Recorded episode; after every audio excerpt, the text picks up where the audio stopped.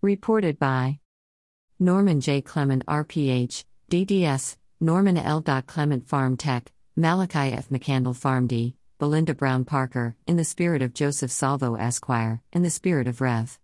C.T. Vivian, Jelani Zimbabwe Clement, B.S., MBA, Willie Ginyard, B.S., Joseph Webster, M.D., MBA, Beverly C. Prince, M.D., Fax, Leroy Baylor, J.K. Joshi, M.D., MBA, Adrienne Edmondson, Esther Hyatt, Ph.D., Walter L. Smith, B.S., in the spirit of Brom Fisher, Esquire, Michelle Alexander, M.D., Kudjo Wilding, B.S., Martin Jew, B.S., RPH, in the spirit of Deborah Lynn Shepard, Barris E. Muchett, Strategic Advisors. Department of Health and Human Services, Public Health Service, Board of Scientific Counselors, BSC, Centers for Disease Control and Prevention, CDC, National Center for Injury Prevention and Control, NCIPC, 36th meeting, Friday, July 16, 2021, Zoom meeting, co chairs, Dr. Amy Bonomi and Dr. Chinazo Cunningham, open to the public. Comments by M. Renee Blair, RPH, licensed but disabled pharmacist of Wyoming, fifth to comment of public comments. Good afternoon, ladies and gentlemen, and thank you for the opportunity to comment today. My name is Margaret Renee Blair. I am from Newcastle, Wyoming, and I represent the Chronic Pain Alliance of the West and the National Pain Council. Margaret Renee Blair, RPH of Newcastle, Wyoming. I am a 25 year licensed pharmacist with the state of Wyoming, and I became disabled in July of 2019 from complex regional pain syndrome, type 2 or CAUSALGIA. My clinical experience includes Veterans Health Administration at the VA, Indian Health Service, retail, hospital at the staff level, ADPAC, and managerial. I am practiced with veterans, Native Americans, and most races and cultures of this country.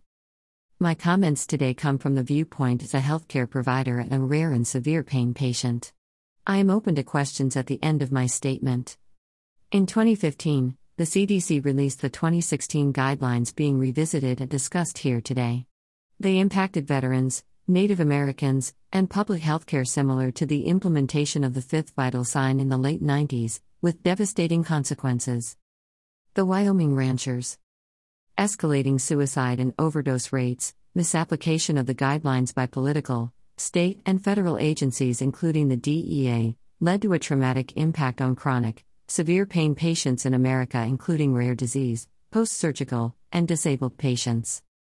The last seven years have led to the destruction of Wyoming's severe pain and rare disease healthcare. The medical patient in this class has little to no options or access to care while their specialists have retired, left the state, stopped practicing, been incarcerated by the DEA, or ceased to prescribe opioids at all due to restrictions to their DEA license. In addition, the suicide rate in Wyoming overall has climbed dramatically past the overall rate of 17% this year. Renee Blair RPH is watching. No matter the intent, goal, or method that the CDC may desire with these guidelines and their purpose in the American healthcare system, the DEA will still manipulate them to their own desires and intent.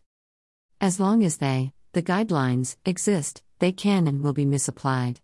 I contend the only way to stop the drastic harm to patients, providers, and the system is to repeal the guidelines and trust the system. Publish, advise, but do not regulate. Thank you for your time. M. Renee Blair, R. Disabled. For now, you are within.